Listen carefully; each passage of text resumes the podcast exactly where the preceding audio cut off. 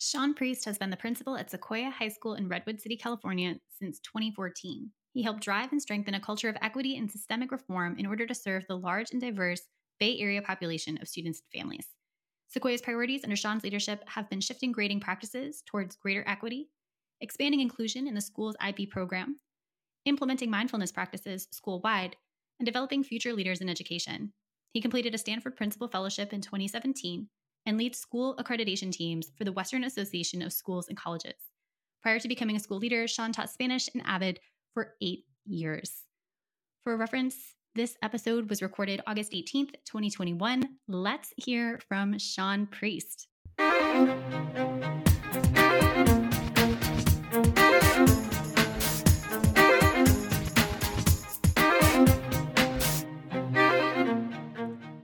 I'm Lindsay Lyons, and I love helping school communities envision bold possibilities, take brave action to make those dreams a reality, and sustain an inclusive, anti racist culture where all students thrive.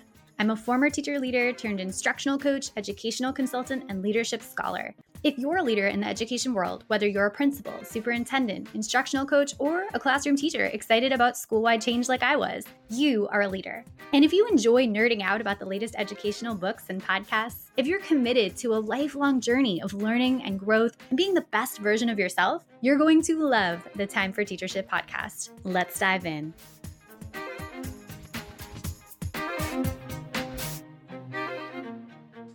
Sean Priest, welcome to the Time for Teachership podcast. Hello. Thanks for having me. This is awesome. Thank you so much for being here. I'm excited for our conversation today. I know I just read your professional bio. Is there anything else you would like to say to further introduce yourself to our listeners? Just only that I really uh, feel, and this is every day, that I have the best job in the world. Um, there's no two days that are alike. Being a principal is always exciting. It's challenging, but those challenges are worthy, and the problems that we solve are ones that help make people's lives better. And over the years, um, I've gotten to know so many amazing people on their good days and on their bad days. Um, they've definitely enriched my life.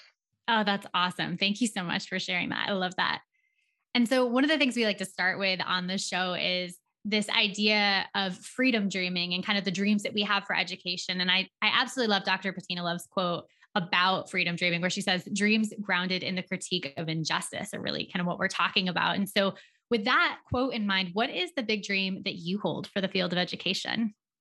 Well, for me, it's all about empowerment. Um, I, I think about our students coming in, and we use this phrase "equity and access," "equity and outcomes" a lot uh, as part of our, um, you know, discussions around our values and how they in, in, inform what we do. And so, for me, it's all about empowerment. It's all about helping uh, students understand what their story is um, uh, and and how to I think draw from that story. I love that. That's so great, and I, I love that equity and access, equity and outcomes as well. When you think about kind of the equity journey that you and your school have kind of taken and the practices that you embody as as an educational community, were there times where people had to like shift their minds from a more traditional grading traditional assessment traditional practices to what you have now? Or was you know the mindset kind of already present in so many of the educators and it just kind of has has been refined and, and honed and flourished? I'm curious about this uh, mindset piece because i think for so many listeners who might be in traditional schools or have colleagues who are you know traditionally grading and they're trying to experiment with something different you know what is that mindset shift that maybe needs to occur in a traditional setting um, to be able to have more equity in assessment and equity in outcome? Yeah I, for us the, what what was successful was really grounding the conversation from the beginning in values. So I, I you know i never came to my staff and said here's what we're going to do because i think it's the right thing. Um, i feel like sources of authority uh, are at their be- are, you know, are strongest when they are grounded in sort of a moral imperative. You know, I mean, I, I can get the building to get out onto the football field by turning on the alarm and going onto the loudspeaker because everybody acknowledges that my authority as the principal is, is to be able to evacuate the building and keep people safe. But when it comes to actually changing classroom practices and, and having people who have maybe been doing something for, for some way for their entire career and are used to that even before they started into teaching, those are that's a much different conversation. And so to ground those changes in hey i'm the principal this is what i want to do or even hey your department members are doing this i need you to come along. Um, it, you're going to have a very low rate of return. So what we've done from the beginning is is sort of uh, exercised in conversations about values. And i've been really explicit i frame my values around questions you know so i'm i'm saying like I, I need i need people to know that to be on the same page as me you're affirmatively answering the question do you believe that all students want to be successful in their learning? I, I mean I, that's just like the fundamental for me right? It's not just students it's all people. People want to be successful in the things they set about uh, to learn and to master um, otherwise they wouldn't set about to learn them to master. Now that's not always the same thing as being successful in school but it pretty much uh, i think is true across the board whether it's skateboarding video games or uh, calculus. And then the other question that, that i always follow that one up with is do you believe that there are things outside of uh, a student's control that are impeding that learning or impeding that success? And so now it gets really interesting because the third question is do you believe that it's our, our duty as public educators to either uh, dismantle those obstacles or boost kids over those obstacles or take a sledgehammer and try and crash down those obstacles so that our students can break through? And and for me that's what's exciting about um, you know working in this field. That's what's exciting about public education. That's why i've said for years that public education is really the, the front line of the civil rights movement um, in in this country certainly. And so answering affirmatively to all those things leads then to where I think the biggest kind of intersection when you think about what are those obstacles and where what are the roots of those obstacles, whether they're cultural, whether they're systemic within education, whether they're socioeconomic, whether they're cognitive, what, whatever those obstacles are that impede students from their learning. For me, it then becomes a question of okay, let's let's look at our grading practices and how how we grade, right? it, unless it's purely a reflection, and, and then the way that we give feedback, unless it's purely a reflection of how successful the student has been in mastering the standards, um, what is it? What is it then? Is it reinforcing some of those systemic um, obstacles? Uh, is it is it reinforcing some of those cognitive obstacles? And then then we can start to have a real conversation that's that's grounded in this moral imperative, right? I believe I answered yes to those first three questions. Why am I still giving extra credit for um, tissues for Kleenex boxes. so that's that's kind of how how I ground those those those uh, equity conversations. What's been really cool though is that over the past two years, and again, you work in a community that is is broad. At least for me, at a large comprehensive high school, and where we're at, where we're situated, we serve community pockets of, of, a, of a large community that are going to come with their own uh, ideas about social justice, about equity, about public education. And so sometimes, uh, and this has been always been kind of a frustrating thing for me um, because I take language very seriously. Sometimes I found myself kind of couching these conversations in sort of euphemisms that I would may, maybe rather not use. I'd rather be more explicit. And so what's been cool about the last couple years is that we've just been calling white supremacy culture white supremacy culture. We've just been calling racism racism. and so that's been nice because now I think for anyway for our staff and and you know we, having been here for a while, I've we've been able to hire and orient enough teachers around our values so that now we're kind of on this on the same page in a, a you know a big way for a school with 130 teachers um, to to really have these explicit conversations and really ground these these tough hey I'm going to change what I'm doing this year conversations in because I have to unless I want to be continuing to uphold some of these systemic issues. So that, that's been powerful. That's amazing. So I love the idea of framing it as questions, values as questions. I think that's such a great way to engage people in that conversation if the initial language is like a, a barrier to engagement. And then having that language paired that's like really precise and honest paired with the questions i think is a lovely kind of combination to to engage teachers in that journey. Um, and i also just love the quote that you said that education is the front line of the civil rights movement. I think that's so profound and so much of what we're doing right? If we're not educating for justice what are we really doing here? So so i think that's yeah. really great. Um, you talked a bit about assessment and i know we want to dive into that conversation a bit more. What does that you know look like to have equitable assessment? And so thinking about kind of the the brave actions that it takes to kind of continue an educational community in the vein of justice and equity, um, what steps can leaders take, particularly when thinking about grading and assessment? You know, what does it mean to be uh, anti-racist in how we grade or assess students? What does it mean to be equitable um, in assessments?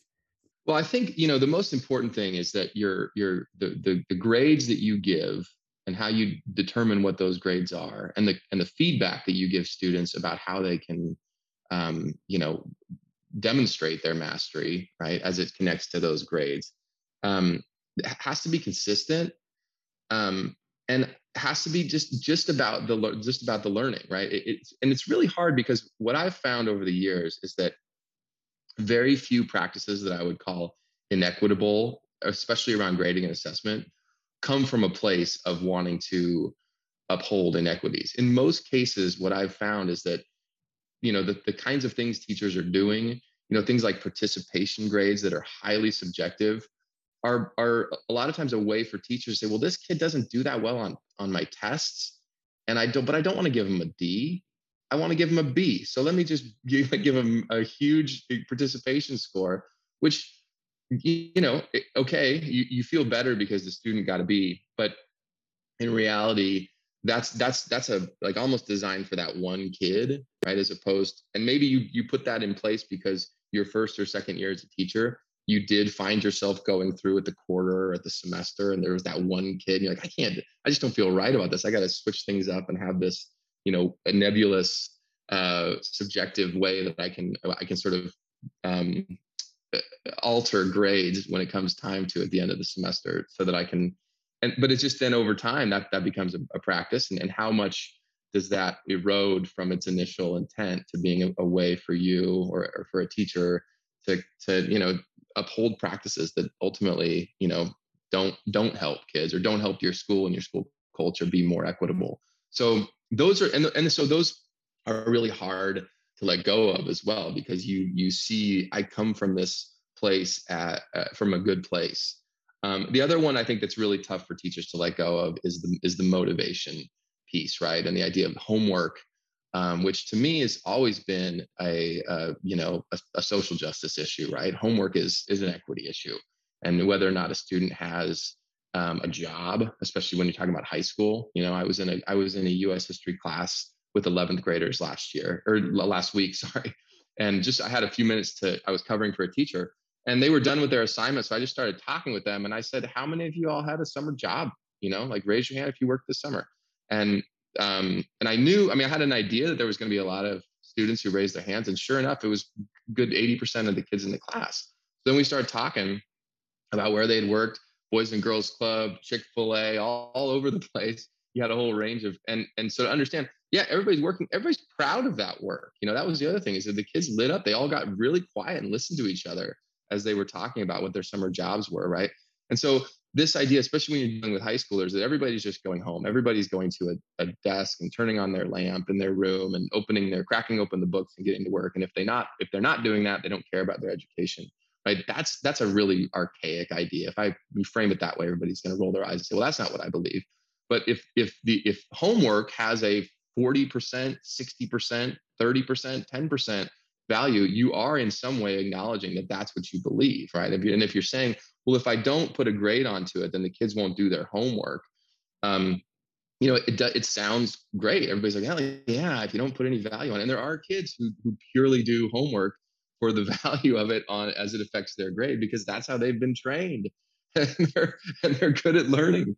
And there's other students though and a lot of students who getting a zero on the homework does not mean oh shoot i better do my homework tonight. It doesn't change anything because maybe they don't have that kind of choice or those kinds of opportunities or resources or maybe it's just not a motivator. So i think kind of disabusing some of those notions right that kids will not continue to work because we've seen examples um, within models that don't grade, you know, that don't provide value to homework, where that where again that pure that pure uh, equitable model where the grade truly is a reflection of how well the student has been able to demonstrate mastery of the standards. Here are the things that everybody is going to learn in this class. Here are the ways that you're going to be able to demonstrate. And there are lots of ways that you're going to be able to demonstrate it. And as few of them as possible are time bound.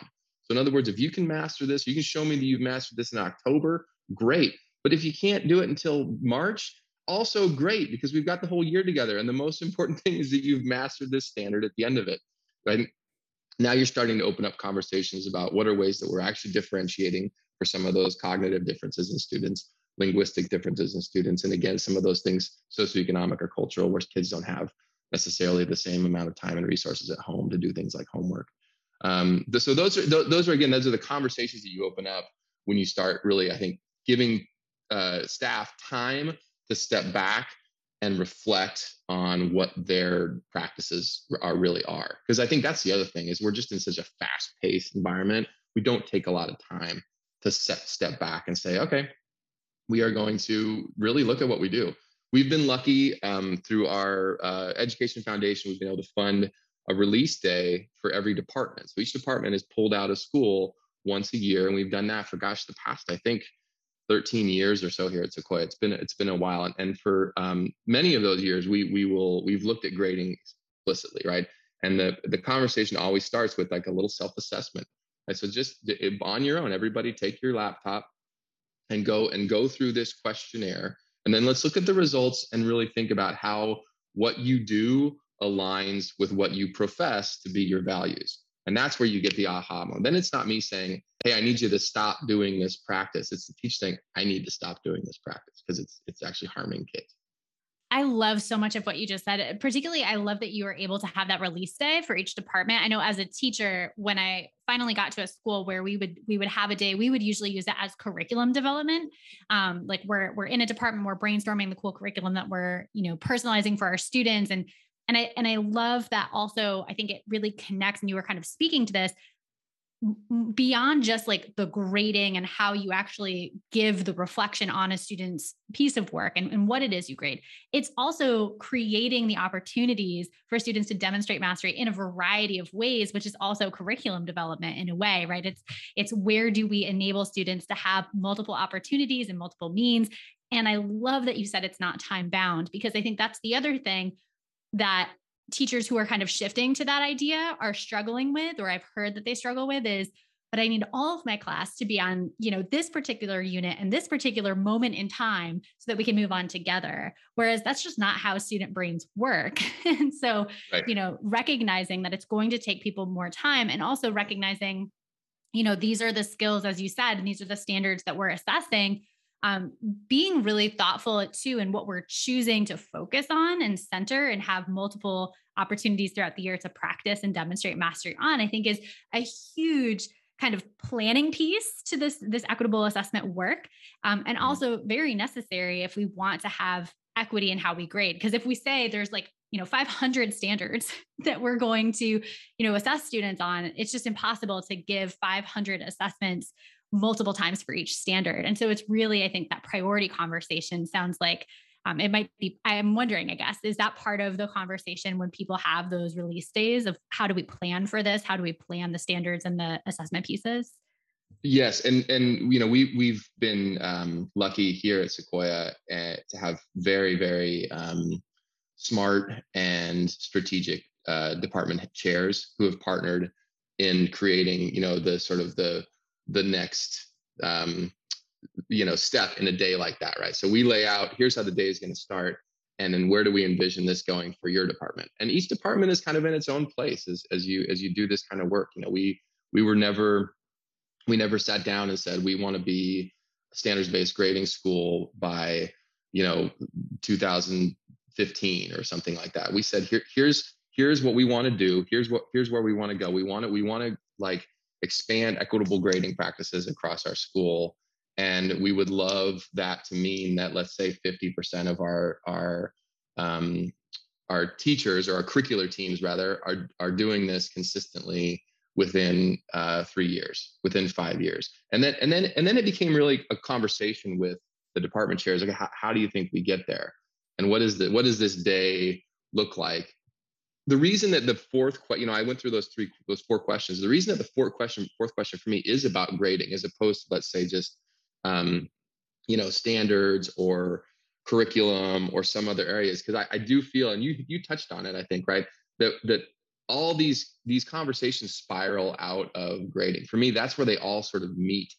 And uh, because you do you know when you when you are thinking to yourself well, i need to come up with a grade book and each grade book has to have an item in the grade book and each each item has to have a point value and those point values need to be weighted so that you know that that kind of dictates how your whole semester is going to lay out. That's how you're going to build units lessons the whole thing right? Whereas when you say like the goal is to you know by the time we run out of of days right that my students will have been able to demonstrate mastery of these let's say 10 standards um, then it's a whole different conversation about how you sort of structure your time. You and, and I think it allows for a lot more creativity and freedom, and certainly it, that we get back to this idea of empowerment. Right, the most effective models that I've seen are when this the the teachers have designed an interface, um, and some of the grading platforms do this okay. Um, but the, the where there's an interface that the student can interact with where they can actually see where they're at with all of those those standards. I mean that's that's the conversation right that is most interesting in this is when you just run into a kid in the hallway and you ask them about their english class and instead of telling you what what novel they're reading right they tell you oh well you know what, what are you working on right now? Well i'm trying to get better at you know defending claims with evidence. Like that's like okay yes like that's what i want to that's exciting right? And that's and that's ultimately what the what you know because there there's that's something that the kid sees hey this is something that makes me um, more effective and more like this this gives me power. This is this allows me to flex. And uh, and so so that's really exciting to me when you can when you design a, a model the whole course kind of comes kind of shakes out of this model where where it's all about students really understanding what they're doing. And if they have again it takes a lot of that anxiety too away. Like so so we we have a whole component of our school um, school site plan that that addresses socio emotional wellness and balance right? I feel like when we talk about grading that's a huge source of stress and anxiety for kids whether it's the kids who are trying to get into uber competitive colleges or whether it's kids who just don't feel like they belong because they've never you know had success academically. And so they by the time they're in ninth 10th 11th grade have just sort of given up on school as being something that's there for them or something that's theirs. Um, this this model of saying you know what? You you you you have a lot of power here right? And your your ability to demonstrate mastery we're going to give you lots of opportunities and, and different ways you might demonstrate that mastery.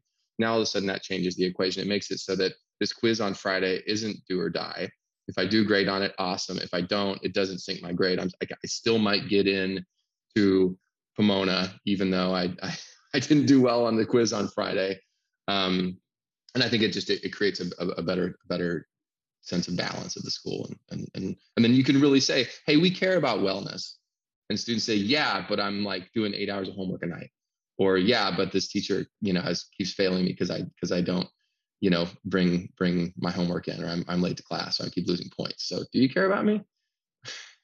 Yeah, such profound examples, and I, I love that you're talking about voice and centering kind of a student voice and student um, power and ownership of this process. And I think um, one of the things that I'm curious about is you as a leader are dedicated to leading school-wide growth towards equity. You see that in the conversations about grading we've just had, and I'm curious to know kind of two questions related to that. One, what are the sources of authority that inform like how you lead and how, you're an equitable leader?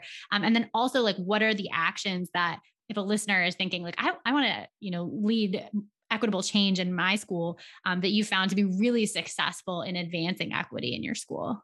So the the conversation about sources of authority is for me rooted in a and I keep it close by here. I'm not. This is not. Yeah, this is a book called um, Moral Leadership by uh, Thomas Sergiovanni.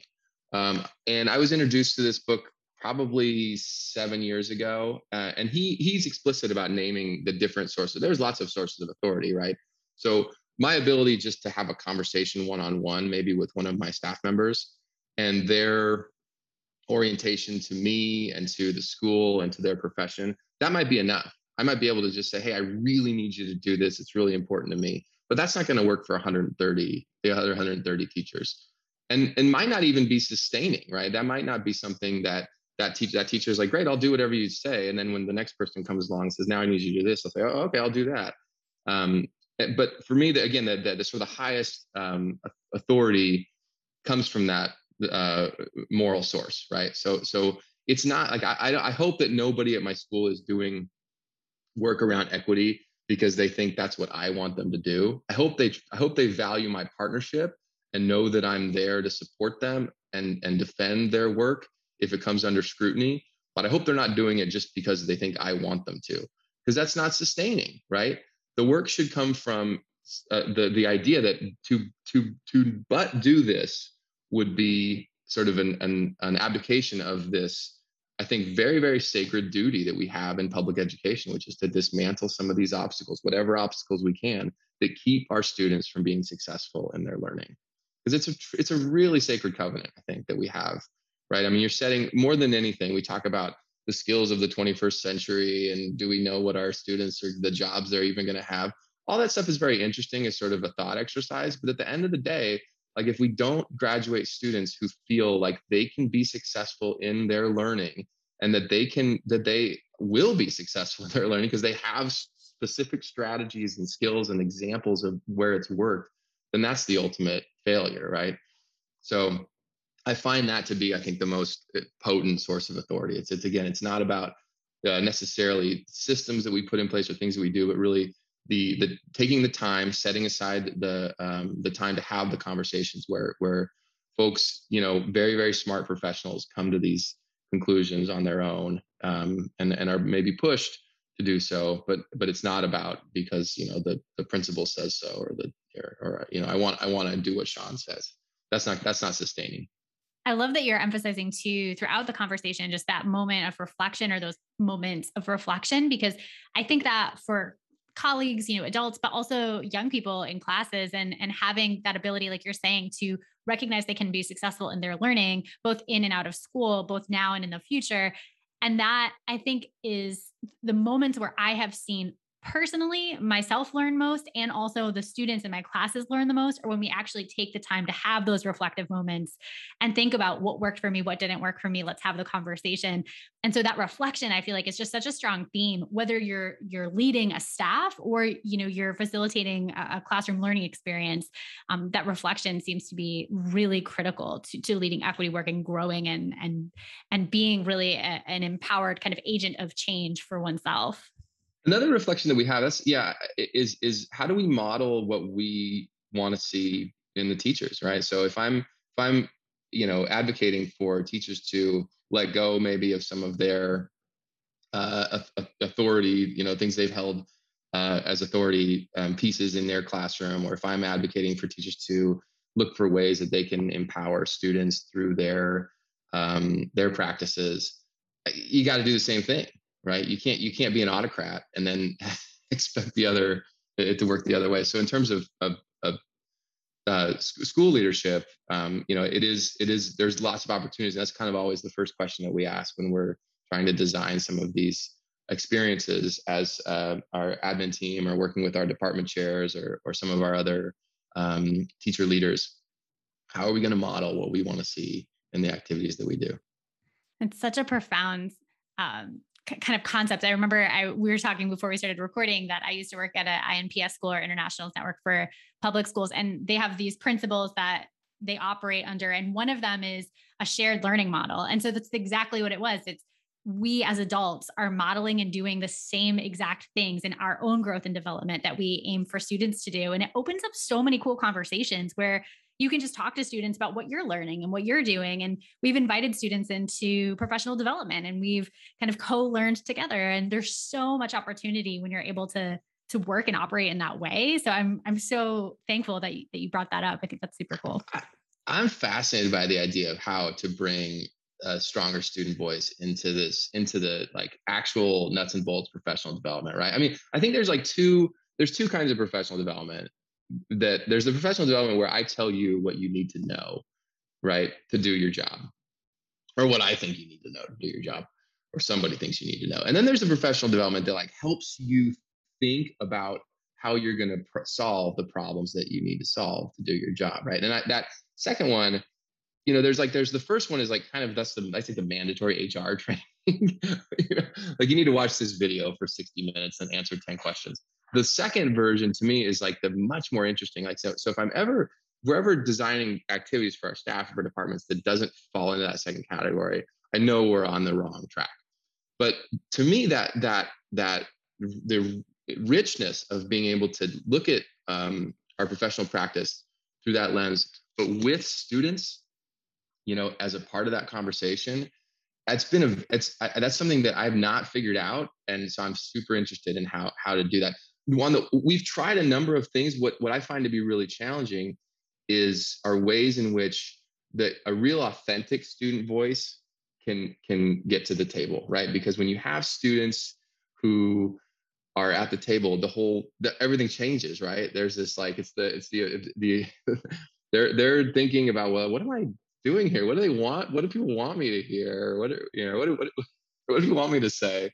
Um, so it, it, every once in a while, you kind of get lightning in a bottle, but I've never quite been able to crack what it is that would be. And my guess is that it can't be one-off stuff. It's got to be ongoing. You've got to establish real trust, and I think it would probably be the kind of thing where, you know, a model that could be developed that as part of a, a, a, kind of a regular classroom activity, whether it was using, I mean, and I think you see some of it in restorative practices. I think those can be very valuable in developing the kind of trust that would really push um, educators to um, be responsive to student voice in their practice.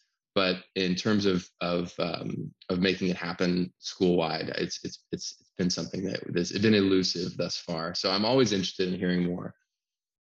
Yeah, and I I would love for anyone listening if you if you have thoughts that you want to share, absolutely go for it. Um, I'd love to hear that. For me, one of the things that I've realized, um, and I'm trying to think about, there's a organization that I cannot think of the name of um, that is based out of University of Vermont that has really cool uh, student voice and youth adult partnership stuff um, that they've been doing where they have students who again yeah you're right it's it's this ongoing thing with their student groups who actually lead professional development so it's actually almost kind of like version one of what you're talking about with PD. So it's like a transfer mm-hmm. of information, but it's student led. And so it's like, here are the things that we see, here are the things that you could do to partner with us in curriculum development, in facilitation of learning. Um, and so that's kind of one approach that I've seen. And then the other um, just factor that I think is really interesting in the research that I've seen is uh, the kind of the tokenization of students. So, like you're saying, like bringing in students. If you have a smaller number of students than adults, like your ratio is like one student to 20 adults in a PD. Right that's absolutely what happens is the students kind of like oh, i don't even know why i'm here and they're kind of conforming to whatever the adult dynamic is mm-hmm. versus mm-hmm. having like 50 50 split where now the students are like oh okay the half of us are students you know maybe my voice is uh, more meaningful and authentic and valued to the point where i can disagree with my teacher who's sitting across the table and that's okay that's why i'm here um, so right. i think that's a really interesting dynamic and and i'm totally learning this as well so again any listeners who want to share some ideas i'd love to hear that but i think a, a really um, valuable goal that that you're striving for as well to to do that more with students so thank you for sharing that i think we've talked about so many different things today on the podcast and so i'm curious to know for the listeners who are kind of finishing up the episode and ready to take action, what's one starting point? Like one thing that you could encourage someone to kind of start the journey toward um, leading equity, equitable grading practices, whatever it is. Um, what's that first thing that they could do? So uh, number one, I think is is is taking the time to really uh, reflect on and articulate your values, um, and and the articulating them i think is a key thing because i think it's easy to sort of like think about why this is what i value and this is important to me and this is important to me but then write them down and say them out loud right and then come back to them the next day right it's not it's not a one-off and, and say them out loud again and and and revise them and really think about what they mean to you and whether or not they're they're they really are part of you know your professional identity um, and if they're not then make sure they are and, and be able to articulate it and be comfortable articulating them to all kinds of people, right? To students, to your colleagues, right? Don't don't be shy. Like be proud of those values. Um, that's an, that's an important first step because then what you can do, I think, is you can is you can um, uh, do some sort of a self-assessment of your practices and reflect. Okay, what what is it that I do exactly, right? Whether it's around assessment, grading, feedback, and then how much do I, you know, how much how much do those practices can either conform to or um, maybe you know go against what I profess to be my values. Um, and that's a that's a that's a really cool journey to go on because I think then then you just you've you've you've opened yourself up. For me, I've seen this be kind of a, a real a real career changer, right? So I've had a number of teachers who are at that sort of 14 to 18 year mark in their career. They're really, really good, really good teachers, amazing with kids. They know their stuff. They they have they, you know they never break a sweat. Kids kids love their classes, are challenged, and they're you know they're all about equity. And then you have this conversation where you start saying, okay, well, look, let's really look at the things that you're doing and where where are there ways that we're maybe upholding some of these things that are are um, keeping kids out? And uh, it, has been you know it's rejuvenating. It's like all of a sudden well now now i have a whole new sense of purpose. And it's not to punish anyone for what they've been doing. I mean we all have like this is a journey right? And that's again modeling that idea of lifelong learning there there's tons of things as a te- i mean this is for me is when i look back on my eight years in the classroom there's all kinds of stuff i was doing that i'm like oh my gosh I can't believe that I was. And there's there are also little seeds of things that I didn't know why I did them, but they they turned out to be like that's pretty cool that I did that. Like I had no I had no equity framework to necessarily, you know, explain why I was doing that. It just sort of seemed like the right thing to do.